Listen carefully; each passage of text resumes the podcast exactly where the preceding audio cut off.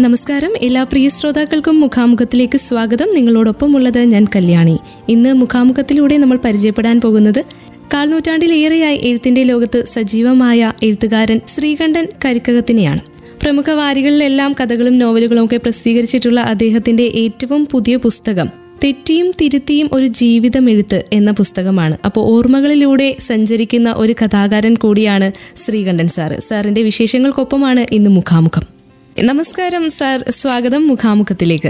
സ്വാഗതം. അപ്പോൾ നമുക്കറിയാം സാഹിത്യ ലോകത്തേക്ക് എത്തിപ്പെട്ടത് എങ്ങനെയെന്നൊക്കെ ആദ്യമേ ചോദിക്കുന്നതിന് മുന്നേ തന്നെ എനിക്ക് ചോദിക്കാനുള്ളത് തെറ്റിയും തിരുത്തിയും എന്ന ഒരു ജീവിതം എഴുത്ത് എന്ന ആ ഒരു പുസ്തകത്തെക്കുറിച്ചാണ്. തെറ്റിയും തിരുത്തിയും ഒരു ജീവിതം എഴുത്ത് ഊഞ്ഞാൽ പബ്ലിക്കേഷൻസിന്റെ ആ ഒരു പുസ്തകം സാറിന്റെതായിട്ട് ലേറ്റസ്റ്റ് ആയിട്ട് പുറത്തു വന്ന ആ ഒരു പുസ്തകം അല്ലേ? അപ്പോൾ ഏറെ പ്രതീക്ഷയോടെ അല്ലെങ്കിൽ ഏറെ കാത്തിരിക്കുന്ന ഒരു പുസ്തകം കൂടിയായിരിക്കും വായനക്കാർ. എന്താണ് സാർ ആ ഒരു പുസ്തകത്തെക്കുറിച്ച് സാറിന് പറയാനുള്ളത്? ഈ പുസ്തകം ഞാൻ ഇതേവരെ എഴുതിയിട്ടുള്ളത് കഥകളും നോവലും ആണ്. എന്റെ പത്തോളം പുസ്തകങ്ങൾ നിലവിലിറങ്ങിയ പത്തോളം പുസ്തകങ്ങൾ കഥയും നോവലുമായിരുന്നു. ഇത് ഓർമ്മകളുടെ ഒരു സമാഹാരമാണ്. തീർച്ചയായിട്ടും. അപ്പോ ഈ ഓർമ്മകൾ എന്ന് പറയുന്നത് ഈ ഒരു ഒരു ദിവസം രണ്ട് ദിവസമൊക്കെ കൂടുമ്പോൾ ഫേസ്ബുക്കിൽ ഇങ്ങനെ കുറിപ്പുകൾ എഴുതുന്ന ഒരു ശീലം ഉണ്ടായിരുന്നു അതേ സമയത്ത് തന്നെ ഒരു കഴിഞ്ഞ വർഷം ആ അടുത്തടുത്തായിട്ട് എന്റെ വ്യക്തിപരമായി എനിക്കുണ്ടായ രണ്ട് വിയോഗങ്ങൾ. എന്റെ അച്ഛന്റെയും അനിയന്റെയും മരണം. അത് എന്നിൽ ഒരു എഴുത്തുകാരന് കുറച്ചേറെ പ്രശ്നങ്ങൾ സൃഷ്ടിച്ചു. എഴുതാൻ ഒന്നും എഴുതാൻ കഴിയാത്ത എന്റെ ഏഹ്, എഴുത്തുമുറിയിൽ എനിക്ക് ഒരു നിമിഷം പോലും ഇരിക്കാൻ കഴിയാത്ത രീതിയിലുള്ള ഒരു മാനസികമായ ഒരു സമ്മർദ്ദം ഞാൻ അനുഭവിച്ചു. അതിൽ നിന്ന് ഒരു മോചനത്തിന് വേണ്ടിയിട്ട് അവരെ കുറിച്ചുള്ള ഓർമ്മകൾ എഴുതിക്കൊണ്ടാണ് ഈ കുറിപ്പുകൾ ശരിക്കും ആത്മ ഛായയുള്ള കുറിപ്പുകൾ എഴുതി തുടങ്ങുന്നത്. തീർച്ചയായിട്ടും. അങ്ങനെ ഈ ആത്മഛായയുള്ള കുറിപ്പുകളാണ് ഈ പുസ്തകത്തിലേക്ക് വളർന്നത്. അത് പിന്നെ എന്റെ വ്യക്തിപരമായ വിശേഷങ്ങൾക്കപ്പുറം സാമൂഹ്യമായി ഞാൻ കാണുന്ന കാഴ്ചകൾ ഞാൻ അനുഭവിച്ചിട്ടുള്ള ജീവിതം ഞാൻ കണ്ടിട്ടുള്ള ജീവിതം കേട്ടിട്ടുള്ള ജീവിതങ്ങൾ. ഇങ്ങനെയുള്ള ഒരു പകർത്തെഴുത്ത് ആയിട്ടത് മാറി. അത് ശരിക്കും കുറച്ചു കഴിഞ്ഞപ്പോൾ അതെന്നെ കൊണ്ടുപോവുകയായിരുന്നു. അങ്ങനെ തുടർച്ചയായി ഒരു ഇരുന്നൂറിൽ പരം ദിവസം എഴുതുകയും ആ കുറിപ്പുകളിൽ നിന്ന് സമാഹരിച്ച ഒരു നൂറോളം അനുഭവങ്ങളുടെ ഒരു സമാഹാരമാണ് ഈ തെറ്റിയും തിരുത്തിയും ഒരു ജീവിതമെഴുത്ത് എന്ന പുസ്തകം. ഓക്കെ. അപ്പോൾ ഈ പുസ്തകത്തിൽ ശരിക്കും പറഞ്ഞാൽ നമ്മളിപ്പോൾ എഴുതി വെച്ചിരിക്കുന്നത് ഇരുന്നൂറിലധികമുണ്ട് ഫേസ്ബുക്കിലൂടെ വന്ന പോസ്റ്റുകളൊക്കെ അല്ലേ സർ? അപ്പോൾ ഇതിലേക്ക് എടുത്തിരിക്കുന്നത് ശരിക്കും പറഞ്ഞാൽ അതിനകത്തുനിന്ന് തിരഞ്ഞെടുക്കപ്പെട്ട കഥകളും പിന്നെ അനുഭവങ്ങളുമാണല്ലേ? അതെ അതെ അതെ. അത്തരം അത്തരം അനുഭവങ്ങളെ ആണ് ഇതിനകത്ത് ഒരു ഒരു തെരഞ്ഞെടുപ്പിലൂടെ ഒരു നൂറോളം അനുഭവങ്ങളെയാണ് ഇതിനകത്ത് അവതരിപ്പിച്ചിരിക്കുന്നത്. അത് പല സമയത്തും എഴുതിയപ്പോൾ ധാരാളം വായനക്കാരെ ഏഹ്, അഭിപ്രായപ്പെടുകയും ചർച്ചയുണ്ടാവുകയും ഒക്കെ ചെയ്ത കുറിപ്പുകളുടെ ഒരു സമാഹാരമാണ് അതെ. തീർച്ചയായിട്ടും. അപ്പോൾ അത്തരം ഒരു കുറിപ്പിന്റെ ഇത്തരം ഈ കുറിപ്പുകളുടെ ഒരു പ്രത്യേകത എന്ന് പറയുന്നത് വ്യക്തിപരമായി പറയുകയാണെങ്കിൽ നമ്മളൊരു സാധാരണ കുറിപ്പുകളിൽ കാണുന്ന നിന്നും ഭിന്നമായി ഒരു കഥകളും നോവലും ഒക്കെ എഴുതുന്ന ഒരാളെന്നുള്ള നിലയിൽ ആ ഒരു ഭാഷ ഒന്ന് ശ്രദ്ധിച്ച് ഉപയോഗിച്ചിട്ടുണ്ട്.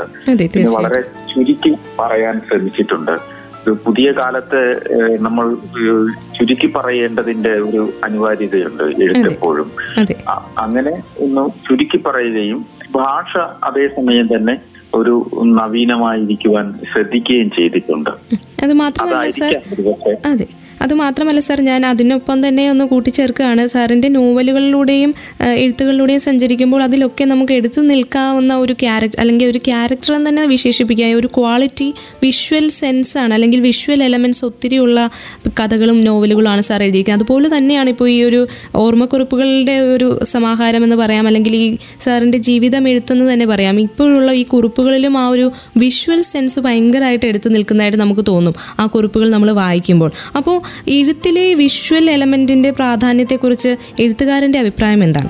അതായത് ഇന്നത്തെ ഒരു പുതിയ കാലത്തെ ആസ്വാദനം പറയുന്നത് എഴുത്ത് നമ്മൾ കാഴ്ചകളായിട്ട് മാറ്റേണ്ടതിന്റെ ഒരു അനിവാര്യതയുണ്ട്.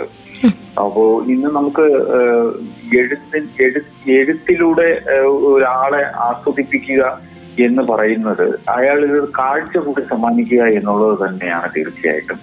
കാരണം ദൃശ്യ സംസ്കാരം അത്രമേൽ വളർന്നു കഴിഞ്ഞ ഒരു കാലഘട്ടത്തിലാണ് നമ്മൾ ജീവിക്കുന്നത്. നമ്മൾ ശ്രദ്ധിച്ചാൽ അറിയാം മറ്റ് കലാരൂപങ്ങളെല്ലാം കാലഹരണപ്പെട്ടു പോയെങ്കിലും കഥകളി പോലുള്ള കലാരൂപം ഇന്നും നിലനിൽക്കുന്നതിന്റെ കാരണം അതിന്റെ ഒരു ഒരു ദൃശ്യം ദൃശ്യ വിന്യാസമാണ് നിറങ്ങളും അതിന്റെ ആടയാഭരണങ്ങളും അതിന്റെ ചമയങ്ങളും. ഉം, ഒക്കെ നമ്മൾ ശ്രദ്ധിച്ചാൽ അറിയാം വല്ലാത്ത ഒരു കാഴ്ചയുടെ ഒരു ചന്തം ആ കലാരൂപത്തിനുണ്ട്. എന്നാൽ അങ്ങനെ കാഴ്ചയുടെ ചന്തം പൊതുവിൽ ഇതായത് അതായത് നമ്മുടെ ഇന്നത്തെ ഏറ്റവും പുതിയ ദൃശ്യ സംസ്കാരത്തിനോടൊപ്പം മത്സരിക്കാൻ കഴിയാത്ത രൂപങ്ങളാണ് പിന്നിലേക്ക് പോയത്. കവിതയാണെങ്കിലും കഥയാണെങ്കിലും നോവലാണെങ്കിലും ഒരു ചിത്രം പോലെ വായനക്കാരന്റെ മുന്നിൽ എത്തിയാൽ മാത്രമേ അവരുടെ മനസ്സിൽ അത് തറഞ്ഞു നിൽക്കുകയുള്ളൂ എന്നുള്ളതാണ് ഒരു പരമാർത്ഥം. അപ്പൊ അങ്ങനെ നമ്മൾ അവതരിപ്പിക്കുമ്പോഴാകും പലപ്പോഴും അത് പുതിയ കാലത്തിനൊപ്പം സഞ്ചരിക്കുന്നതും പുതിയ കാലത്തിന്റെ വായനയെയും അഭിരുചിയെയും തൃപ്തിപ്പെടുത്തുകയൊക്കെ ചെയ്യുന്നത് എന്നാണ് ഞാൻ മനസ്സിലാക്കുന്നത്. പിന്നെ വീണ്ടും നമ്മൾ ആ കുറിപ്പുകളുടെ കാര്യത്തിലേക്ക് പോകുമ്പോൾ സാറ് ഇത് എങ്ങനെയായിരുന്നു സാർ ഇതിന്റെ ഒരു തുടക്കം? ശരിക്കും പറഞ്ഞാൽ നമ്മളിങ്ങനെ വെറുതെ അങ്ങനെ ഇരുന്നപ്പോൾ സാറിന് തോന്നിയതാണോ ഇന്ന സമയത്ത് ഇങ്ങനെ എഴുതി ഇന്ന സമയങ്ങളിൽ ഒരു തുടർച്ചയായിട്ട് അല്ലെങ്കിൽ ദിനം പ്രതി ഇങ്ങനെ എഴുതിയിടണം എന്നുള്ളൊരു കാര്യം അങ്ങനെ തോന്നി വെറുതെ തോന്നിയതാണോ അതോ അതിന് പിന്നിൽ എന്തെങ്കിലും കാരണമുണ്ടോ? ഇല്ല അങ്ങനെ ഈ ദിവസവും എഴുതണം അല്ലെങ്കിൽ ഇങ്ങനെ തുടർച്ച ഉണ്ടാകും എന്നൊന്നും പ്രതീക്ഷിച്ചല്ല പക്ഷെ എഴുതി തുടങ്ങുമ്പോഴാണ് നമ്മൾ കടന്നുപോയ വഴികളിൽ കുറേയേറെ അനുഭവങ്ങൾ ഇങ്ങനെ എഴുതാനുണ്ടല്ലോ എന്ന് നമ്മളിൽ തന്നെ ഒരു തിരിച്ചറിവ് ഉണ്ടാകുന്നത്. പലപ്പോഴും ഒരു വ്യക്തി എന്നുള്ള നിലയിൽ നമ്മൾ ഒരു കഥ എഴുതുമ്പോൾ അല്ലെങ്കിൽ നോവൽ എഴുതുമ്പോൾ ഒരു അന്യ പരിസരത്തിനെ നമ്മൾ പലപ്പോഴും സ്വീകരിക്കാറാണ് പതിവ്. ഒരുപക്ഷെ നമുക്ക് എത്തിപ്പിടിക്കാൻ കഴിയാത്ത ഒരു പരിസരത്തിനെ നമ്മളെ വരുതിയിലാക്കാൻ ശ്രമിക്കുന്ന ഒരു ഒരു ശ്രമമുണ്ട് പലപ്പോഴും എഴുത്തിലൊക്കെ പക്ഷെ ആ പക്ഷേ ഈ ഇത്തരം കുറിപ്പുകൾ എഴുതിയപ്പോഴാണ് മനസ്സിലാവുന്നത് നമ്മുടെ ജീവിതത്തിൽ തന്നെ നമ്മുടെ രക്തത്തിൽ തന്നെ അലിഞ്ഞു ചേർന്ന് കിടക്കുന്ന നമ്മൾ കണ്ടുപോയ കണ്ടു മറന്ന ഒരുപാട് കാഴ്ചകൾ നമുക്ക് എന്റെ കൂട്ടത്തിൽ തന്നെ ഉണ്ടല്ലോ എന്ന് ബോധ്യം കൂടെ വരാൻ അത് സഹായമായി എന്ന് വേണം പറയാനായി. അതെ. അപ്പോൾ ആരംഭിച്ചപ്പോൾ ഇത്രയധികം ആകും അല്ലെങ്കിൽ ഇത് ഒരു ഇരുന്നൂറിലധികം ഇരുന്നൂറും പിന്നിട്ട് വന്നിരിക്കുകയാണ് ഇപ്പോൾ എഴുത്തുകൾ. അപ്പോൾ അത്രയും ആകുമെന്നൊന്നും സാറ് പ്രതീക്ഷിച്ചിരുന്നില്ല അല്ലേ? ഇല്ല ഇല്ല. തീർച്ചയായിട്ടും അതങ്ങനെ പ്രതീക്ഷിച്ചതേ ഇല്ല. അങ്ങനെ ഈ കുറിപ്പുകൾ ഈ രീതിയിലേക്ക് വളരും എന്ന് ഒരിക്കലും പ്രതീക്ഷിച്ചിരുന്നില്ല. കാരണം എന്ന് പറഞ്ഞാൽ ഇത് പല പല കാലഘട്ടങ്ങളിലും ഒരു ഒന്ന് മുതൽ നാൽപ്പത് അൻപത് വരെ എഴുതുന്നത് വരെ എന്നോട് ഇത് തുടർച്ചയായി വായിക്കുകയും പ്രതികരിക്കുകയും ചെയ്ത ആൾക്കാരല്ല. പിന്നെ അതൊരു അൻപത് മുതൽ എഴുപത്തിയഞ്ച് വരെ ഉള്ള ഒരു ഇരുപത്തിയഞ്ച് ദിവസം വീണ്ടും ഉണ്ടാവുക. അപ്പൊ അതൊരു പുതിയൊരു വായനക്കാരായിരിക്കും. ആ വായനക്കാര് കഴിയുമ്പോഴത്തേക്ക് വീണ്ടും വരുന്നത് ഒരു ഒരു എഴുപത്തിയഞ്ച് മുതൽ നൂറ് വരെയുള്ള ദിവസങ്ങളിൽ ഉണ്ടാകുന്നത് മറ്റൊരു കുറച്ച് പുതിയ വായനക്കാർ വരുന്നു. അപ്പൊ അങ്ങനെ ഈ വായനയുടെ ഇതിൽ കൂടെ ചേരുന്നവർ ഇതിന്റെ ഇതിനെ പിന്തുടരുന്ന ഒരു സമൂഹം എപ്പോഴും എന്നെ ഇങ്ങനെ പ്രചോദിപ്പിച്ചുകൊണ്ടേയിരുന്നു. ഈ നാളത്തേക്ക് നിങ്ങൾ എന്താണ് എഴുതുന്നത് എന്ന് ചോദിച്ചുകൊണ്ട്.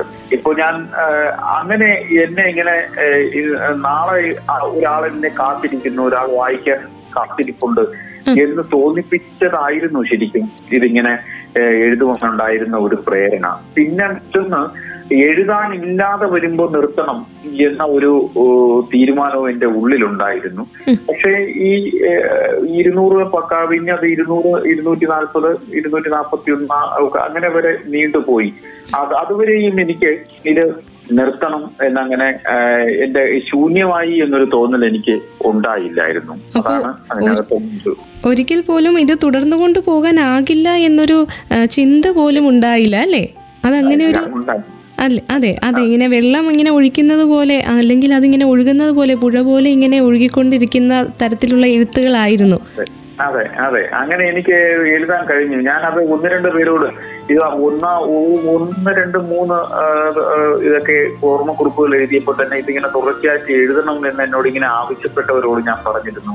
എപ്പോഴെങ്കിലും ഇത് ബോറാകുമ്പോൾ അത് ഇത് മോശമാവുന്നു എന്ന് തോന്നുമ്പോ ഒന്ന് പറയണം. ഇതെനിക്ക് നിർത്താനാണ് അപ്പോൾ എന്ന് പറഞ്ഞിരുന്ന ഒന്ന് രണ്ട് പേരുണ്ടായിരുന്നു. അവരാരും തന്നെ ഈ ഇരുന്നൂറ് പിന്നിട്ടിട്ടും ഇതൊന്ന് നിർത്തു മതി ഇനി വേണ്ട അത് ബോറാകുന്നുണ്ട് എന്ന് പറഞ്ഞില്ല എന്നുള്ളതാണൊരു വാസ്തവം. അതെ. അതിങ്ങനെ തുറന്നുകൊണ്ടേ എഴുതിക്കോളൂ കുഴപ്പമില്ല.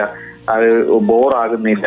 അതെ. ശരിക്കും പറഞ്ഞാൽ അതെ ശരിക്കും പറഞ്ഞാൽ ഈ അനുവാചകർ ഇത് വായിക്കുന്നതോടൊപ്പം താങ്കളെ പിന്തിരിപ്പിച്ചില്ല എന്ന് മാത്രമല്ല അവർക്ക് ബോറടിക്കുന്നുമില്ലായിരുന്നു വീണ്ടും വീണ്ടും അവർ ആകാംക്ഷാഭരിതരായി ഇരുന്നു എന്ന് വേണം അതുകൂടെ കൂടെ ചേർത്ത് പറയണമല്ലേ? അതെ. അങ്ങനെ ഒരു ആരെയും ബോറടിപ്പിച്ചില്ല. അതെ അത് ഒരു വിജയമായി ഒരു എഴുത്തുകാരൻ എന്നുള്ള നിലയിൽ അങ്ങനെ ഒരു അവസ്ഥയിലേക്ക് പോയിരുന്നുവെങ്കിൽ ഒരുപക്ഷെ ഈ പുസ്തകം ഇന്നിപ്പോ ഒരു പുസ്തകത്തിന്റെ രൂപത്തിലേക്ക് ഞാൻ ആ കുറിപ്പുകളെ മാറ്റുമ്പോഴും അതിന് കിട്ടുന്ന ഒരു സ്വീകാര്യത അതിന്റെ ഒരു തെളിവായിട്ടാണ് ഞാൻ കാണുന്നത്. കാരണം അതിഭാവുകത്വമെന്നോ അല്ലെങ്കിൽ അമിതമായ ഒരു ആത്മവിശ്വാസമെന്നോ എന്ന് ഞാൻ പറയുന്നതല്ല. ഈ കുറിപ്പുകൾ വായിച്ച് അതിനെ കുറിച്ച് ഇതായത് ഇവിടെ നമ്മുടെ നാട്ടിൽ ഈ കുറിപ്പുകൾ ഫേസ്ബുക്കിലൂടെ വായിച്ചവരുണ്ട്. പക്ഷെ പുസ്തക രൂപത്തിൽ വായിച്ചത് ഇതിന്റെ ഒരു പ്രകാശനം ഷാർജ ഇന്റർനാഷണൽ ബുക്ക് ഫെയറിൽ വെച്ചാണ് നടന്നത്. ആ ബുക്ക് ഫെയറിൽ വെച്ച് ഈ പുസ്തകം വാങ്ങുകയും വായിക്കുകയും ചെയ്ത ഒരു സുഹൃത്ത് അതിനകത്ത് ഒരു അഭിപ്രായപ്പെട്ടത് ബാലേന്ദ്ര ചുള്ളിക്കാടിന്റെ ചിദംബര സ്മരണകൾക്ക് ശേഷം മനസ്സിലേക്ക് ആഴത്തിൽ പതിഞ്ഞ ഒരു. രചന എന്നിങ്ങനെ അഭിപ്രായപ്പെടുകയുണ്ടായി. ഞാൻ. പറയുന്നതല്ല. ഒരു വായനക്കാരനാണ് പറയുന്നത്. നന്നായി കഥകൾ വായിക്കുന്ന എഴുതുന്ന ഒരാളുടെ ഒരു അഭിപ്രായമായിരുന്നു. അതുപോലെ മറ്റൊരു വായനക്കാരി പറഞ്ഞിരുന്നു ജീവിതത്തിന്റെ ഇങ്ങനെ ദിവസവും എടുത്ത് വായിക്കുവാൻ പ്രേരിപ്പിക്കുന്ന അല്ലെങ്കിൽ ഒരാൾക്ക് സമ്മാനമായിട്ട് കൊടുക്കുവാൻ പ്രേരിപ്പിക്കുന്ന ഒരു കുറിപ്പുകളുടെ ഒരു സമാഹാരം. എന്നിങ്ങനെ അഭിപ്രായപ്പെട്ടിരുന്നു. അപ്പോൾ ഇതെല്ലാം പിന്നെ ഈ എഴുത്തിന് കിട്ടുന്ന വലിയ അംഗീകാരങ്ങളായിട്ടാണ് ഞാൻ കാണുന്നത്. അങ്ങനെ ഒരാൾക്ക് തോന്നുന്നെങ്കിൽ ഒരാൾക്ക് സമ്മാനമായി കൊടുക്കാൻ നിങ്ങൾ വായിക്കൂ. നിങ്ങൾ ജീവിതത്തിൽ ഇതിലെ ഇതിലെ ചില കുറിപ്പുകൾ നിങ്ങളെ മുമ്പോട്ട് നയിക്കുവാൻ പ്രേരിപ്പിക്കും എന്ന് പറയുന്നുവെങ്കിൽ അത് എന്റെ മാത്രം വിജയമല്ല പൊതുവിൽ ഇത് വായിച്ചവരുടെ വായിച്ചവർ കൂടി കൊണ്ടുപോയ എത്തിച്ച ഒരു ദൂരം എന്ന് മനസ്സിലാക്കാനാണ് എനിക്കിഷ്ടം. തീർച്ചയായിട്ടും. അപ്പോൾ ഇതുപോലെയുള്ള ഈ വായനക്കാരുടെ പ്രതികരണങ്ങൾ ശരിക്കും പറഞ്ഞാൽ താങ്കൾക്ക് ഒരു ഇന്ധനവും ശരിക്കും പറഞ്ഞാൽ ഒരു ഊർജവും ഒക്കെയാണ് എഴുത്തുകൾക്ക് ഒരു ഊർജവും തന്നെയാണ് അല്ലേ അതെ തീർച്ചയായിട്ടും. കാരണം ഞാൻ ഇത്രയും കാലം എഴുതിയിരുന്നത് കഥകളും നോവലും. ആ കഥകൾക്കും നോവലുകൾക്കും ഉണ്ടായിരുന്ന ഒരു വായനാ സമൂഹത്തിന് അപ്പുറത്തേക്ക് കുറച്ചുകൂടി ജനകീയമായ ഒരു വായനയും പിന്നീട് എന്റെ കഥകൾ കൂടി വായിക്കണം എന്ന് കുറച്ച് വായനക്കാർ തീരുമാനിക്കുകയും അങ്ങനെ ആ കഥകളിലേക്ക് തിരിഞ്ഞു പോയവരുമുണ്ട്. ഈ കുറിപ്പുകൾ വായിച്ച് അതിന്റെ ബലത്തിൽ നിന്ന്. അതും എനിക്ക് കിട്ടുന്ന ഒരു അംഗീകാരമാണ്. കാരണം എന്റെ കഥകളിലേക്കും നോവലുകളിലേക്കും കൂടെ തുറക്കുന്ന ഒരു വാതിലുകൾ കൂടിയായി മാറി ഈ എഴുത്ത്. എന്നുള്ളതും ഒരു സന്തോഷകരമായ ഒരു കാര്യമാണ്. തീർച്ചയായിട്ടും. പുരസ്കാരങ്ങൾ എത്ര വലുതാണ് ഒരു സാഹിത്യകാരനെ സമ്മാനിക്കുക എങ്കിലും ഇങ്ങനെയുള്ള വാക്കുകൾ അല്ലെങ്കിൽ എഴുത്തുകാരന് ലഭിക്കുന്ന ഏറ്റവും വലിയൊരു അംഗീകാരം എന്നുള്ളത് വായനയിൽ നിന്ന് അല്ലെങ്കിൽ വായിച്ച ഒരു വായിച്ച ഒരാൾ പറയുന്ന ഒരു വാക്കായിരിക്കും അല്ലേ സാർ? അങ്ങനെ തന്നെയല്ലേ? പിന്നെ ചോദിക്കാനുള്ള ഈ ഒരു പുസ്തകത്തിന്റെ പേരാണ് സാർ. അല്ലെങ്കിൽ ഈ കുറിപ്പുകൾക്ക് സാറിട്ട പേര് തെറ്റിയും തിരുത്തിയും ഒരു ജീവിതം എഴുത്തുന്നതാണ്. അങ്ങനെ ഒരു പേരിടാൻ എന്താണ് സാർ കാരണം? തെറ്റിയും തിരുത്തിയും എന്ന് പറയുന്നതിൽ ഈ ജീവിതം എന്ന് പറയുന്നതിന്റെ ഒരു ഒരു പ്രോസസ്സ് തന്നെ നമ്മളിങ്ങനെ അബദ്ധങ്ങൾ പിണയുക പിന്നീട് അതിനെ തിരുത്തുക വീണ്ടും മുന്നോട്ട് പോവുക. ഇപ്പോ നമ്മുടെ പുരാണങ്ങളിൽ തന്നെ എന്തുകൊണ്ടാണ് ഈ അവതാര പുരുഷൻ എന്നുള്ള നിലയിൽ എന്തുകൊണ്ട് ശ്രീരാമന് തെറ്റുകൾ ഉണ്ടാകുന്നു എന്നിങ്ങനെ ചോദിക്കുമ്പോൾ അതിന് നമ്മൾ ഈ കണ്ടെത്തുന്ന ഒരു പലരും കണ്ടെത്തിയിട്ടുള്ള ഒരു ഉത്തരമുണ്ട് കാരണം ശ്രീരാമൻ എന്ന് പറയുന്നത് ഒരു മനുഷ്യാവതാരമായിരുന്നു. ബാക്കിയുള്ള അവതാരങ്ങളിലെല്ലാം തെറ്റുകളില്ലാത്ത ഒരു അവതാര പുരുഷ അവതാരങ്ങളായിരുന്നുവെങ്കിൽ മനുഷ്യനായാൽ തെറ്റുകൾ ഉണ്ടാകും ആ തെറ്റുകൾ മനുഷ്യനായിട്ട് ജീവിച്ചപ്പോൾ ശ്രീരാമനും ഉണ്ടായി എന്നാണ് പറയുന്നത്. അപ്പോൾ ഒരു മനുഷ്യൻ എന്ന് പറയുമ്പോൾ അവൻ തെറ്റുകൾ ചെയ്യുകയും ആ തെറ്റുകൾ തിരുത്തുകയും പിന്നെ ആ തെറ്റുകൾ വരുത്താതിരിക്കാൻ ശ്രമിക്കുകയും ചെയ്യുന്ന ഒരു പ്രോസസ്സാണ് അയാൾ ഒരു ഒരു മനുഷ്യൻ അവരുടെ ഈ ഒരു ജീവിതകാലം മുഴുവൻ ചെയ്യുന്നത്. അപ്പൊ അതുകൊണ്ട് ഒരു ജീവിതത്തിനെ കുറിച്ച് പറയുമ്പോൾ തീർച്ചയായിട്ടും തെറ്റുകയും പിന്നെ അതിനെ തിരുത്തുകയും ചെയ്യുന്ന ഒരു പ്രോസസ്സാണ് എന്ന ഒരു വിശ്വാസത്തിൽ നിന്നാണ് അങ്ങനെ ഒരു പേരിലേക്ക് ഞാൻ എത്തിച്ചേരുന്നത്. അതെ. അപ്പോൾ ഇങ്ങനെ ഒരു കുറിപ്പ് എഴുതാനിരിക്കുമ്പോൾ ഓർമ്മകളിലൂടെ തന്നെയാണ് സാർ സഞ്ചരിക്കുക. അല്ലെങ്കിൽ ഓർമ്മകൾ അടുക്കി വെച്ചുകൊണ്ടായിരിക്കും സാർ ഒരുപക്ഷെ എഴുത്തിനിരിക്കുക. അല്ലെ? എഴുത്ത് രീതിയെക്കുറിച്ച് ചോദിക്കുമ്പോൾ എന്തൊക്കെയാണ് സാർ പറയാനുള്ളത്? അല്ല ഇത് ഇപ്പോ നമ്മുടെ നാട്ടിൽ എന്തെങ്കിലും ഒരു സംഭവം ഉണ്ടാകുമ്പോൾ ഇതുമായി റിലേറ്റ് ചെയ്ത ഒരു ഓർമ്മ എന്റെ മനസ്സിലേക്ക് വരും. അങ്ങനെയാണ് ഈ കുറിപ്പുകളിലെ എല്ലാം. പലപ്പോഴും ഈ ഓർമ്മകളാണ് ഈ കുറിപ്പുകളിലേക്ക് പ്രേരിപ്പിച്ചിട്ടുള്ളത്. ഒരു സമാനമായ ഒരു വസ്തുത വരുമ്പോ അല്ലെങ്കിൽ കാണുമ്പോ ഈ നമ്മുടെ ജീവിതത്തിൽ സംഭവിച്ചിട്ടുള്ള ഒരു കാര്യത്തിലേക്ക് അതിനെ നമ്മൾ റിലേറ്റ് ചെയ്യാവുന്ന ഒരു പ്രോസസ് ഉണ്ട് അത് എഴുത്തിൽ നിന്ന് കിട്ടിയ ഒരു അനുഭവമായിട്ടാണ് ഞാൻ കാണുന്നത്. മിക്കവാറും എല്ലാ എഴുത്തുകാർക്കും അങ്ങനെ ഒരു അനുഭവം ഉണ്ടാകാറുണ്ട്. കാരണം നമ്മൾ ഒരു ഒരു ആശയം തന്നെ നമ്മുടെ ഉള്ളിലേക്ക് കിട്ടുന്നത് അത് നമ്മളുമായിട്ട് എവിടെയോ ഒരു സമാനത ഉള്ളത് കൊണ്ടായിരിക്കും. ഒരു എഴുത്തുകാരൻ സ്വീകരിക്കുന്ന പ്രമേയങ്ങളെല്ലാം അയാളുടെ ഒരു അയാൾ എവിടെയോ കാണുകയോ കേൾക്കുകയോ അനുഭവിക്കുകയോ ഒക്കെ ചെയ്ത ഒരു ഒരു ഒരു ഒരു വിത്തിൽ നിന്നായിരിക്കും അയാളുടെ ഒരു എഴുത്തിലേക്കുള്ള ഒരു എനർജി വരുന്നത്. അപ്പൊ അതുപോലെ ഈ സ്വാഭാവികമായിട്ട് നമ്മുടെ നാട്ടിൽ നടക്കുന്ന എന്തെങ്കിലും ഒരു ഒരു വാർത്ത ഒരു പത്രവാർത്ത നോക്കുമ്പോൾ പോലും കാണുന്ന ഒരു വാർത്ത ചിലപ്പോ അതുമായി റിലേറ്റ് ചെയ്ത ഒരു സംഭവം എന്റെ ഉള്ളിൽ ഉണ്ടാകുമായിരിക്കും അങ്ങനെ ഞാൻ എനിക്ക് ദിവസവും ഈ ഒരു ഫോക്കസ് ഇങ്ങനെ കൂടി വെച്ചിരുന്നത് കൊണ്ട് നാളെയും എന്തെങ്കിലും എഴുതണമല്ലോ എന്നിങ്ങനെ ഒരു ഫോക്കസ് ചെയ്യുമ്പോൾ വിഷയങ്ങൾ ഇങ്ങനെ ഓട്ടോമാറ്റിക്കലി എനിക്ക് കിട്ടിക്കൊണ്ടേ ഇരുന്നു എന്നുള്ളതാണ്. ദൈനംദിനം കടന്നു പോകുന്ന സംഭവങ്ങളിൽ നിന്ന് എനിക്ക് വിഷയങ്ങൾ ഇങ്ങനെ കിട്ടിക്കൊണ്ടേയിരുന്നു എഴുതുവാനുള്ള. അതെ അതായിരുന്നു. അതെ അത് മാത്രമല്ല ഇപ്പോൾ നമ്മൾ ആ കുറിപ്പുകൾ നോക്കുകയാണെങ്കിൽ ചില കുറിപ്പുകളിൽ സാറ് കുട്ടിക്കാലത്തേക്കുള്ള യാത്രയിലായിരിക്കും അല്ലെങ്കിൽ കുട്ടിക്കാലത്തിലുള്ള ഒരു ഓർമ്മയായിരിക്കും പങ്കുവെക്കുക. ഇപ്പോൾ റബ്ബർ ചെരുപ്പിനെ കുറിച്ച് എഴുതിയിട്ടുള്ള ഒരെണ്ണം ഉണ്ടായിരുന്നു. പിന്നെ അത് മാത്രമല്ല ചില കുറിപ്പുകളിൽ കേരളത്തിലെ തന്നെ പ്രമുഖ വ്യക്തിത്വങ്ങളും ഇപ്പോൾ സാഹിത്യ രാഷ്ട്രീയ സാമൂഹിക രംഗത്ത് നിൽക്കുന്നവർ സിനിമാ മേഖലയിൽ നിൽക്കുന്നവരൊക്കെ അവരുമായിട്ട് ബന്ധപ്പെട്ടിട്ടുള്ള ചില കാര്യങ്ങളും ഒക്കെ ആ കുറിപ്പുകളിൽ ഉണ്ടായിരുന്നു. അപ്പോൾ അതൊക്കെ എങ്ങനെയാണ് സാർ? ഈ ഇങ്ങനെയുള്ള തിരഞ്ഞെടുപ്പുകളിലേക്ക് നടക്കുമ്പോൾ ഇപ്പോൾ എം ടിയെ കുറിച്ചും ശ്രീകുമാരൻ തമ്പിയെക്കുറിച്ചും ഒക്കെയുള്ള കുറിപ്പുകളുണ്ടല്ലോ. അപ്പോൾ അങ്ങനെ വരുമ്പോൾ ഇവരൊക്കെ ആയിട്ട് അല്ലെങ്കിൽ ഇതൊക്കെ എങ്ങനെയാണ് ആ സമയത്തേക്ക് എഴുത്തിലേക്ക് വരുന്നത്? കുറേ നാൾക്ക് മുൻപ് നടന്ന കാര്യങ്ങളാണ് പിന്നീട് ഓർത്ത് എഴുതുന്നതും അല്ലേ? തീർച്ചയായിട്ടും തീർച്ചയായിട്ടും. അപ്പോൾ ഈ പറഞ്ഞതുപോലെ ചിലപ്പോ ശ്രീകുമാരൻ തമ്പി സാറിനെ കുറിച്ചുള്ള ഏതെങ്കിലും ഒരു വാർത്ത ആ സമയത്ത് കുറച്ച് ശ്രദ്ധിക്കപ്പെട്ട ഒരു വാർത്ത വരുമായിരിക്കും. അത് തീർച്ചയായിട്ടും അദ്ദേഹം അദ്ദേഹത്തിന്റെ ഈ ആത്മകഥാ സംബന്ധമായ കുറിപ്പുകൾ ഇങ്ങനെ മാതൃഭൂമി ആഴ്ചപ്പതിപ്പിൽ എഴുതിക്കൊണ്ടിരിക്കവേ ചില അധ്യായങ്ങളെ കുറിച്ചൊക്കെ ഫേസ്ബുക്കിലൊക്കെ വരുന്ന ചർച്ചകൾ. അപ്പോൾ ഞാൻ പെട്ടെന്ന് സമാനമായിട്ട് തമ്പി സാറിനെ ഇന്റർവ്യൂ ചെയ്യാൻ പോയി അദ്ദേഹത്തിനെ കണ്ടതും അല്ലെങ്കിൽ അത്തരം ഒരു ഓർമ്മയിലേക്കും അങ്ങനെ പോകുന്നു. അതുപോലെ തന്നെയാണ് ഈ പറഞ്ഞതുപോലെ ഓരോ ഓരോ ഓരോ സംഭവങ്ങൾക്കും അതുമായി റിലേറ്റ് ചെയ്ത ഏതെങ്കിലും ഒരു കാലികമായി നടക്കുന്ന ഒരു സംഭവം എനിക്കതിനെ അതുമായിട്ട് കണക്ട് ചെയ്തുകൊണ്ട് ഓരോ ദിവസവും എഴുതാൻ കഴിഞ്ഞിരുന്നു എന്നുള്ളതാണ്. അത് ആ ഓരോ ഓരോ സമയത്തും ഈ അതായത് ശരിക്കും നമ്മൾ അനുഭവിച്ചു പോയ കടന്നുപോയ പല അനുഭവങ്ങളുടെയും ആവർത്തനങ്ങൾ തന്നെയാണ് പിന്നീടും ജീവിതത്തിൽ സംഭവിക്കുന്നത്. അത് നമ്മൾ വളരെ സൂക്ഷ്മമായിട്ട് ശ്രദ്ധിച്ചാൽ അറിയാം. ചിലപ്പോൾ അതിന്റെ കഥാപാത്രങ്ങൾ അങ്ങോട്ടും ഇങ്ങോട്ടും ഒക്കെ ആയിരിക്കും മാറുന്നത്. അതെ. അത്രയേ സംഭവിക്കുന്നുള്ളതായിരിക്കും അപ്പോ അങ്ങനെ ചിലപ്പോൾ ചിലപ്പോ എന്റെ അച്ഛന്റെ ജീവിതത്തിൽ സംഭവിച്ച അല്ലെങ്കിൽ അമ്മയ്ക്ക് സംഭവിച്ച ഒരു കാര്യമായിരിക്കും ഇന്ന് എന്റെ ഭാര്യയിൽ അത് സംഭവിക്കുന്നത്. അല്ലെങ്കിൽ അത് നമ്മുടെ അയൽവക്കത്ത് സംഭവിക്കുന്നത്. അപ്പോ ഇത് സ്വാഭാവികമായിട്ടും ഇത് പണ്ട് വേറൊരു രൂപത്തിൽ എന്റെ വീട്ടിൽ ഇത് ഉണ്ടായിട്ടുണ്ടല്ലോ അല്ലെങ്കിൽ ഇത് കണ്ടിട്ടുണ്ടല്ലോ എന്ന ഒരു ചിന്ത എന്നിലുണ്ടാകുന്നു അതിൽ നിന്ന് അടുത്ത ദിവസത്തെ ഒരു കുറിപ്പ് ആ രീതിയിലേക്ക് ആ ഓർമ്മയിലേക്ക് സഞ്ചരിക്കുകയും ഈ വർത്തമാനകാലത്തിന് അതിന്റെ കൂടെ ഒന്ന് കൂട്ടിയിണക്കുകയും ചെയ്യും. അങ്ങനെയും ചില കുറിപ്പുകൾ എഴുതിയിട്ടുണ്ട്. അപ്പോൾ സാറിന്റെ സാഹിത്യത്തിലേക്കുള്ള ഒരു കടന്നുവരവ് അല്ലെങ്കിൽ ഒരു എഴുത്തിന്റെ വഴിയിലേക്കുള്ള ഒരു ഉൾവിളി അതൊക്കെ ഏത് പ്രായത്തിലായിരുന്നു സാർ? ചെറുപ്പകാലം തൊട്ടേ എഴുത്ത് സാഹിത്യം വായന ഇതൊക്കെ ഉണ്ടായിരുന്നു? ആ തീർച്ചയായിട്ടും. അത് ഈ പറഞ്ഞതുപോലെ ഒരു ഒരു എഴുത്തിലേക്കുള്ള ഒരു വരവെന്നൊക്കെ പറയുന്നത് ചെറിയ പ്രായത്തിൽ തന്നെ ഈ വീടിനടുത്തായിരുന്നു. ചെറിയ വാവ്. വലിയ ദൂരമില്ലാതെ സഞ്ചരിക്കാൻ എത്തുക എത്തുവാൻ കഴിഞ്ഞിരുന്ന ദൂരത്തായിരുന്നു ഈ കേരളകൗമുദി പത്രവും പത്രം ഓഫീസും ഒക്കെ.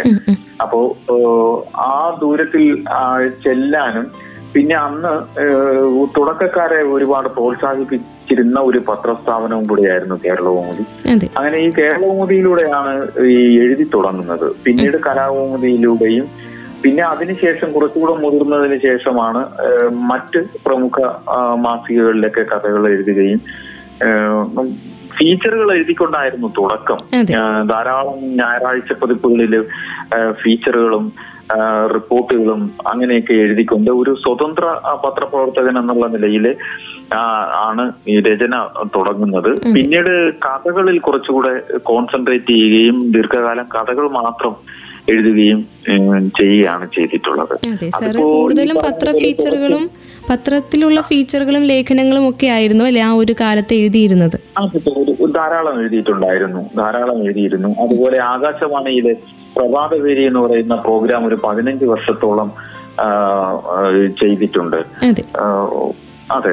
അപ്പൊ അങ്ങനെ ഈ ദൃശ്യഭാഷ പിന്നെ ഈ ശ്രവ്യം പിന്നെ അത് കഴിഞ്ഞിട്ട് ഈ എഴുത്ത് ഇങ്ങനെ ഈ മൂന്ന് മേഖലകളിലും പ്രവർത്തിക്കാൻ കഴിഞ്ഞിട്ടുള്ളത് കൊണ്ടാണ് നേരത്തെ ചോദിച്ച എന്തുകൊണ്ട് ഈ വിഷ്വലായി എഴുത്തിനെ മാറ്റാൻ കഴിയുന്നത് ഞാൻ ഈ. ദൃശ്യ മേഖലയിലും കുറേയേറെ പ്രവർത്തിച്ചിട്ടുണ്ട്. അതുകൊണ്ടായിരിക്കാം ഒരുപക്ഷെ. ഓക്കെ. പിന്നെ സാറിന്റെ പുസ്തകങ്ങൾ നോക്കുകയാണെങ്കിൽ ഇപ്പോൾ പലായനങ്ങളിലെ മുതലകൾ പിന്നെ അതാണെങ്കിലും ആ ഇങ്ങനെയുള്ള പുസ്തകങ്ങളിലൊക്കെ പിറന്ന ദേശത്തെ മനോഹരമായി അടയാളപ്പെടുത്തുവാൻ മറന്നുപോയിട്ടില്ല ഒരിക്കലും എഴുത്തുകാരൻ. അപ്പോൾ ആ കരിക്കകം എന്ന ഗ്രാമത്തെക്കുറിച്ച് ചോദിക്കുമ്പോൾ എന്തൊക്കെയാണ് സാറിന് പറയാനുള്ളത്?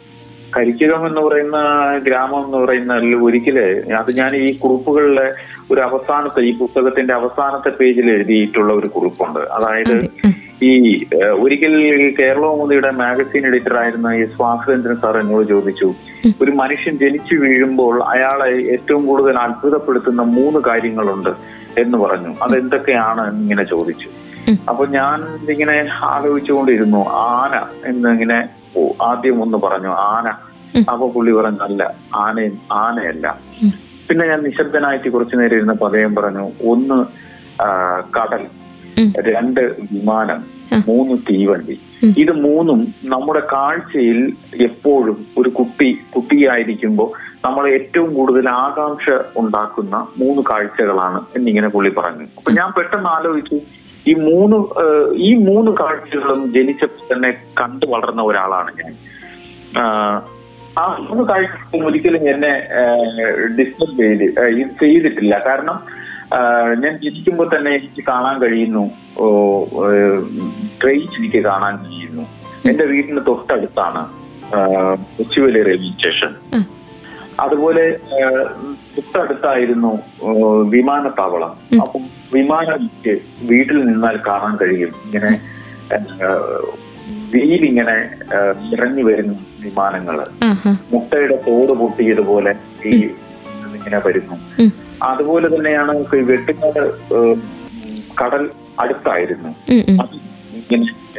കണ്ടാണ് വളരുന്നത്. അപ്പോ കാഴ്ചകളിൽ ഇവയെല്ലാം ഉണ്ടായിരുന്നു. അങ്ങനെ ഈ ഒരിക്കലും പിന്നെ ഇത്തരം ആകാംക്ഷ എന്ന് പറഞ്ഞ പത്രാധിപർ ആകാംക്ഷയോടെ എന്ന് പറയുന്ന അത്തരം കാഴ്ചകൾ ജനിച്ചപ്പോൾ തന്നെ കണ്ടു വളർന്ന ഒരാളാണ് ഞാൻ. പിന്നെ നാട് എപ്പോഴും എല്ലാ എഴുത്തുകാരെയും പോലെ അതിന്റെ ഒരു ജൈവികമായ ഒരുപാട് അനുഭവങ്ങൾ സമ്മാനിച്ചിട്ടുണ്ട്. മനുഷ്യർ തമ്മിലുള്ള സ്നേഹം മനുഷ്യരുടെ ഇടപെടലുകൾ പിന്നെ ഈ ഈ ഗ്രാമീണമായ കൂട്ടായ്മകൾ ഇതൊക്കെ എന്നെ അനുഭവിച്ചിട്ടുണ്ട് എന്റെ നാടും.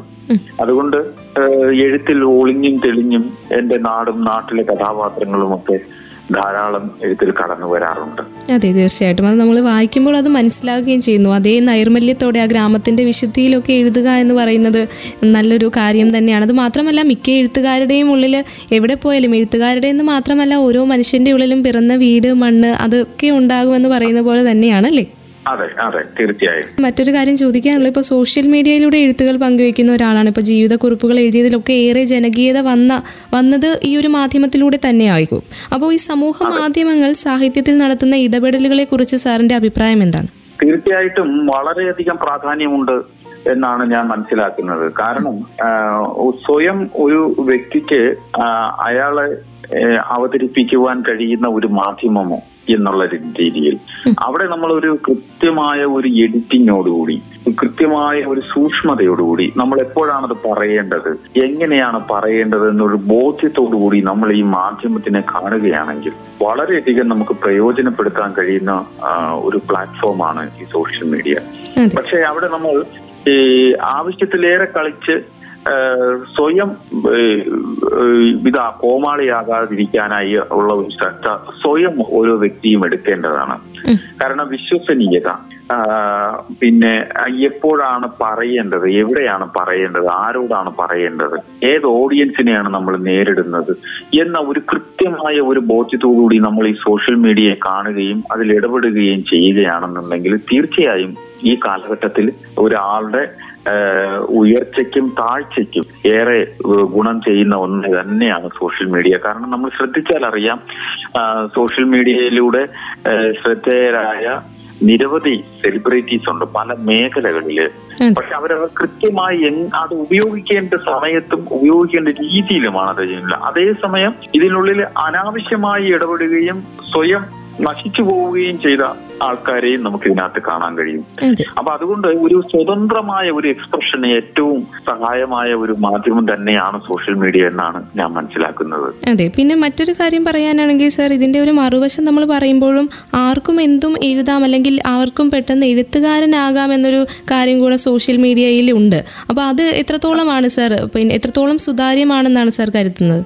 അല്ല അത് എപ്പോഴും ആത്യന്തികമായിട്ട് ഈ ഇതിൽ അതിജീവിക്കുക എന്ന് പറയുന്ന ഒരു ഫാക്ടറുണ്ട്.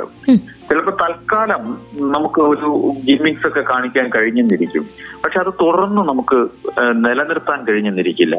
ഇപ്പൊ തന്നെ ഈ നമ്മൾ തമ്മിൽ ഇങ്ങനെ സംസാരിക്കുന്നത് പോലും കുറിപ്പുകൾ ഞാനിങ്ങനെ എഴുതിയ എഴുത്ത് ഒരു ഇരുന്നൂറ് ദിവസത്തോളം എനിക്കത് എഴുതാൻ കഴിയുകയും ആ എഴുത്തിൽ എന്തെങ്കിലും ഉണ്ട് എന്ന് ബോധ്യപ്പെടുത്താനും കഴിഞ്ഞത് കൊണ്ട് മാത്രമാണ്. അല്ലെങ്കിൽ നമ്മളിങ്ങനെ ഒരു സാധാരണ ഫേസ്ബുക്കിൽ ഒരു കുറിപ്പുകൾ എഴുതിപ്പോയ ഒരാളെയാണെങ്കിൽ ഒരുപക്ഷെ ഈ ഇത്തരം ഒരു അഭിമുഖ സംഭാഷണത്തിലേക്ക് നിന്നിപ്പോ ഇങ്ങനെ എന്നെ വിളിക്കില്ല.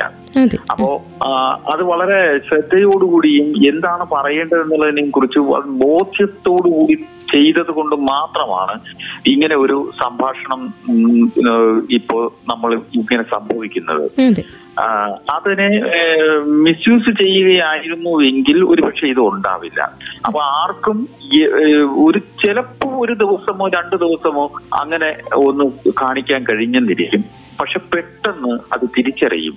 പെട്ടെന്ന് തിരിച്ചറിയുന്ന ഒരു സമൂഹവും കൂടി ഇതിനകത്ത് നമ്മളെ പിന്തുടരുന്നുണ്ട് എന്നുള്ളത് ഒരു യാഥാർത്ഥ്യമാണ്. അത് നമ്മൾ എപ്പോഴും തിരിച്ചറിയണം കാരണം നമ്മൾ ഈ ഒരു ഒരു ഇതെല്ലാം കേൾക്കുന്ന അല്ലെങ്കിൽ ശ്രദ്ധിക്കുന്ന ആൾക്കാർ വരും മണ്ടന്മാരാണ്. അല്ലെങ്കിൽ ഇവർക്ക് ഇവരെക്കാൾ വലിയ ഒരു ഇന്റലക്ച്വൽ തലത്തിൽ നിൽക്കുന്ന ഒരാളാണ് ഞാൻ എന്ന ഒരു രീതിയിലല്ല ഇതിനകത്ത് ഇടപെടേണ്ടത്. ഒരു സമാന ഹൃദയം സൂക്ഷിക്കുകയും അതേസമയം തന്നെ നമ്മൾ വളരെ ഗൗരവത്തോടുകൂടി ഈ മാധ്യമത്തിനെ കാണുകയും വേണം എന്നാണ് എന്റെ ഏഹ്, അനുഭവത്തിൽ നിന്ന് എനിക്ക് പറയാൻ കഴിയുന്നത്. ഓക്കെ. അപ്പൊ സാറിനെ സംബന്ധിച്ച് സാർ നിരവധി എഴുത്തുകൾ ചെയ്തിട്ടുണ്ട്. അതുപോലെ തന്നെ സാറ് ഡോക്യുമെന്ററികൾ രചനയും സംവിധാനം നിർവഹിച്ച ഒരാളാണ്. അപ്പോൾ സാറിനോട് ഒരു കാര്യം കൂടി ചോദിക്കുകയാണ്. ഇപ്പോൾ സാഹിത്യത്തിലെയും സിനിമയിലെയും സെൻസർഷിപ്പിനെ കുറിച്ച് താങ്കളുടെ അഭിപ്രായം എന്താണ്? തീർച്ചയായിട്ടും സെൻസർഷിപ്പ് ഉണ്ടാവണം എന്നാണ് ഞാൻ പറയുന്നത്. കാരണം ഈ സ്വാതന്ത്ര്യം എന്ന് പറയുന്നതിന്റെ അർത്ഥം ശരിക്കും മനസ്സിലാവാത്ത ഒരു ജനതയാണ് മലയാളി. മദ്യം കഴിക്കാമെന്ന് പറയുമ്പോൾ അത് പച്ചവെള്ളം കുടിക്കുന്നത് പോലെ ദാഹിക്കുമ്പോൾ പച്ചവെള്ളം കുടിക്കുന്നത് പോലെ കുടിക്കുന്ന ഒരു ശീല. അതുപോലെ നമ്മളൊരു ട്രാഫിക് നിയമങ്ങൾ നമുക്ക് വേണ്ടി ആണ് എന്ന് ഇരിക്കവേ തന്നെ അത് തെറ്റിക്കുവാനുള്ള മനോഭാവമുള്ളവരാണ് കൂടുതലുള്ളവരാണ് മലയാളികൾ. നമ്മളിവിടെ ഒരുപാട് സ്വാതന്ത്ര്യം അനുഭവിക്കുന്ന ഒരു ജനതയാണെന്നുള്ളത് നമ്മൾ ഈ രാജ്യം വിട്ട് പുറത്ത് സഞ്ചരിക്കുമ്പോഴാണ് നമുക്ക് മനസ്സിലാവുന്നത്. നമ്മുടെ നാട്ടിലെ സ്വാതന്ത്ര്യമാണ്. മലയാളിയുടെ ഒരുപക്ഷെ അവന്റെ ഈ നൊസ്റ്റാൾജിയ എന്ന് പറയുന്നത് അവൻ അനുഭവിക്കുന്ന സ്വാതന്ത്ര്യം എന്നാണ് ഞാൻ പലപ്പോഴും ബോധ്യപ്പെട്ടിട്ടുള്ളത്.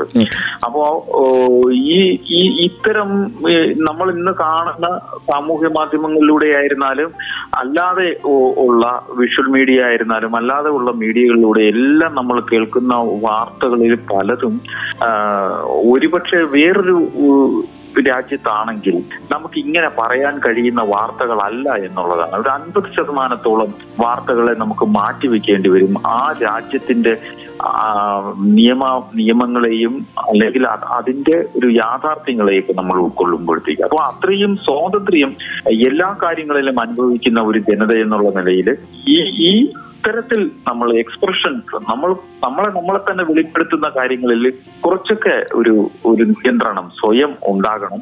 അത് ചിലപ്പോ അതങ്ങനെ നമ്മൾ സ്വയം വരുത്തിയില്ല എന്നുണ്ടെങ്കിൽ നിയമ സംവിധാനങ്ങളിലൂടെ അത് ഏർപ്പെടുത്തേണ്ടി വരുമ്പോൾ ഒന്നും പറയാൻ കഴിയാത്ത അവസ്ഥയിലേക്ക് ഒരുപക്ഷെ നമ്മൾ പോകേണ്ടി വരും. അങ്ങനെ ഒരു അവസ്ഥ ഉണ്ടാകാതിരിക്കുവാൻ വ്യക്തികളും അല്ലെങ്കിൽ അത്തരം കാര്യങ്ങൾ ചെയ്യുന്നവരും ശ്രദ്ധിച്ചാൽ നന്നായിരിക്കുമെന്ന് എനിക്ക് തോന്നുന്നത്. Okay okay sir. അപ്പോൾ ഇപ്പോൾ ജീവിതക്കുറിപ്പുകൾ പുസ്തക രൂപത്തിലേക്ക് എത്തിയിട്ടുണ്ട്. അപ്പോൾ വായനക്കാർ ഇപ്പോൾ അത് ആകാംക്ഷയോടെ വായിക്കുന്ന ഒരു സമയമാണ്. അപ്പോൾ ഇനി വായനക്കാർ പ്രതീക്ഷിച്ചിരിക്കേണ്ട എഴുത്തുകൾ എന്തൊക്കെയാണ് സാർ സാറിന്റെ ഭാഗത്ത് നിന്ന് അതായത് ഞാനിപ്പോ ഈ ഓർമ്മക്കുറിപ്പുകൾ എഴുതി കഴിഞ്ഞപ്പോഴാണ് എനിക്ക് ഒരു സംഗതി ബോധ്യമായത്.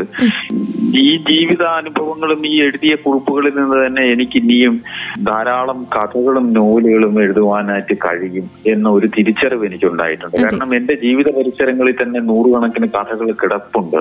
മറ്റൊരു കഥാപരിസരങ്ങളോ നോവലിന്റെ പരിസരങ്ങളോ ഒന്നും തെരഞ്ഞു പോകേണ്ടതില്ല എന്ന ഒരു തിരിച്ചറിവ് എനിക്കുണ്ടായിട്ടുണ്ട്.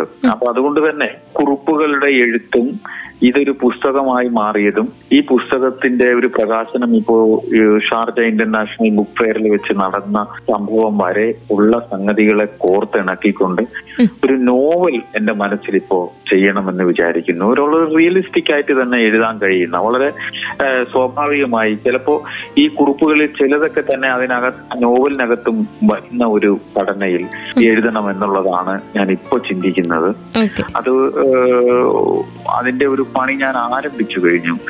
അത് വളരെ ഒരു എന്താണ് പറയുന്നത് ഒരു ആത്മകഥാംശമുള്ള ഒരു നോവലായിട്ട് അത് മാറും എന്നാണ് എന്റെ ഒരു പ്രതീക്ഷ. എഴുതി തുടങ്ങിയിട്ടേ ഉള്ളൂ. തീർച്ചയായിട്ടും സാർ അത് അങ്ങനെ തന്നെ സംഭവിക്കട്ടെ. ജീവിതഗന്ധിയായ മറ്റൊരു നോവൽ പിറക്കട്ടെ കേട്ടോ. എല്ലാവിധ ആശംസകളും. തീർച്ചയായിട്ടും. ഓക്കെ സാർ അപ്പോൾ എന്തായാലും ഇത്രയും സമയം നമുക്കൊപ്പം ചേർന്നതിന് അനുഭവങ്ങളും ഈ ഒരു പുതിയ പുസ്തകത്തെക്കുറിച്ചുള്ള കുറേയേറെ കാര്യങ്ങളൊക്കെ നമ്മളോടൊപ്പം പങ്കുവച്ചതിന് ഒത്തിരി നന്ദി സാർ ഒത്തിരി സ്നേഹം. സന്തോഷം. Okay sir. നന്ദി. വായനക്കാരെ ആകാംക്ഷയുടെ മുൾമുനയിൽ നിർത്തുന്ന കൂടുതൽ കഥകളും നോവലുകളും ഒക്കെ എഴുതാനുള്ള തിരക്കിൽ തന്നെയാണ് ശ്രീകണ്ഠൻ കരിക്കകം അദ്ദേഹം നമ്മളോടൊപ്പം വെളിപ്പെടുത്തിയ അദ്ദേഹത്തിന്റെ എഴുത്തു വഴികളും വിശേഷങ്ങളും ഒക്കെ ഏവർക്കും ഇഷ്ടമായി എന്ന് കരുതിക്കൊണ്ട് വീണ്ടും അടുത്ത അധ്യായത്തിലൂടെ മറ്റൊരു അതിഥിയുമായി നമുക്ക് ഒരുമിക്കാം. ഇത്രയും സമയം മുഖാമുഖത്തിൽ നിങ്ങൾക്കൊപ്പം ഉണ്ടായിരുന്നത് ഞാൻ കല്യാണി. തുടർന്നും കേട്ടുകൊണ്ടേയിരിക്കും radio Mangalam ninety one point two. നാടിനൊപ്പം നീരിനൊപ്പം.